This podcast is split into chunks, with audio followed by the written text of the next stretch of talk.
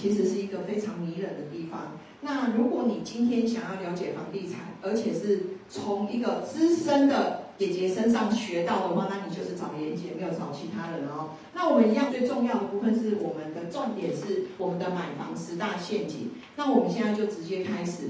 好，那我们接下来就来看一下买房的10大陷阱第一个部分。那我们来看认知价。其实我们大家在买房子的时候，最重要其实是认知价。什么是认知价？就字面上的解释，就是说你认为这一栋房子它的价位，你认为多少可以买？好，我们可以从几个地方知道。第一个，亲朋好友去看过的，然后来实价登录。那大家现在都很会 Google， 好 ，Google 一下。好，比如说我们现在目前开价35万是目前平均每一个个案的开价。那优惠价呢？他跟你讲是32万，然后呢，最后你是买到30万，哇，是不是很棒？可是有没有陷阱？好，我们既然今天是陷阱，那妍姐稍微来破解一下不能说的秘密。如果你今天我们每次在看板上面。以前我跟各位讲，2年前你几乎看不到打总价的个案，可是你们有没有发现这几个月开始看到有打总价的个案了？当你们开始看到打总价个案的时候，请各位只要把这个观念植到你的脑海里面去，成交速度放慢，它必须要用总价去吸引你来。可是呢，当初如果它没有打总价的时候，他只有打我的案子是2房3房，然后可能小括号需另购车位及装潢。那这个时候我们可以看到大大的一个是868万，这个案子在仁武看得到，它外墙挂上总价，那就表示什么？868好，那我今天2%的自备可能是170、180，我就去现场看了。可是它可能是什么？4楼广告户、唯一户，从现在的交易来看的话，我们必须要去了解，有可能是什么？这个是数字游戏。好，其实一般来讲，我们现在如果他打868，如果说我们先不管他坪数是多少，那他可能是35万的一坪。那这样子的话，就是什么？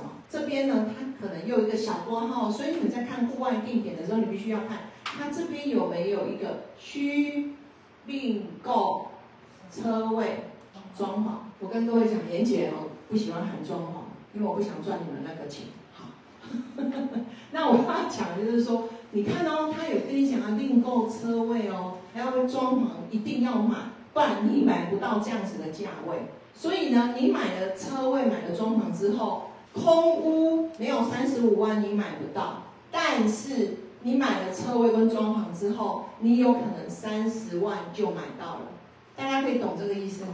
那我要跟各位讲，如果我车位加2万，装潢加3万，2万加3万等于多少？5万。可是呢，你的总价车位，比如说我本来是100万，那它是30平来讲，我要加2万，是不是？2万30平20加60，所以我的车位我要卖到160万。装潢的话，比如说我是底价是50万，我要加3万，33等于90万，所以我的开价是140万。好，所以这边再加200，再加上30万乘以30平是900万，所以呢是1100万，你懂我意思了吗？大概的算法。所以你觉得别人空屋买30万你被熊鬼，结果呢，其实你这样子有比较便宜吗？懂了吗？可以懂了OK， 这个东西就是认知价，我很少公开这样讲。我今天讲完之后，我们就当作没有这一回事发生，大家就忘记吧。但是你已经在你的脑海里面已经有这个印象了，这样就好了。好，那我们再来讲，我是用最精简的破解，让大家知道陷阱在哪里，然后呢，让大家能够避开这个陷阱。所以呢，你今天买房子的时候，你们先要了解什么？其实这个东西破解很简单。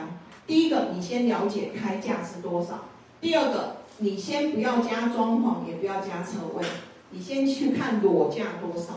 但是我先跟各位讲，如果你今天有所谓的了解说我一定要买车位，你的开价加上车位之后，除非是那种新的开案不2价，不好意思，你一定要上，因为我们这个动作叫做什么？回补。我举例，代销如果接32万一平的话，那我今天如果用32万一平下去做平面差，比如说这边是 A1、A2、A3、A5， 零度的一定是加价，这边一平加5000，那我这边就是减3000，因为它的后栋光线比较不好，又有后栋又有邻居的话，所以这边的单价会变成32.5，那这边的单价会变成多少？31.7。可是呢，大家有没有发现，本来是应该要正负0的，结果变成是什么？正0.2。所以谁赢？永远都是建设公司，其实也是被迫害的一方。所以我要跟各位讲，所以我敢这样破解给大家看的原因是，我希望你们要懂这个。好了，这个叫做平面差。那有平面就有什么？立面来，什么楼层最便宜？2、3、4。一般我们今天如果用一个标准楼层是15层楼的话，正负楼层会在哪里？5楼、6楼。然后呢，往上再加多少？往上有可能加3000、5000，这是5、6、7、8。以前我们会3个楼层，我现在发现没有，现在大概都2个楼层就加了。所以你选6、7的时候，你要选什么？7。8、9要选什么？9，懂吗？然后呢，我们还要再讲到的是，这是立面差。好咯，大家要知道哦。所以这个平面再加上立面下去 0.5， 可能上面再加一个 0.3， 所以你今天就给我这，所以你今天就得给32.8。我要教会你们怎么样去懂这个部分，你们以后去买大楼就大概知道有所谓的平面差、立面差，但是你们唯一没有办法去抓住的东西是，你们可以自己心里有个底，可以用这个价位去跟对方谈，但是你永远没有办法买到底价，因为你不知道它的底价是多少，所以你就是用力砍。现在可不可以砍？现在是一个最好议价的时间点，所以你有能力你就现在去买，再去配置你的第一户，没有第一户的也赶快去做这件事情。好，那我们这边就是来讲到的部分。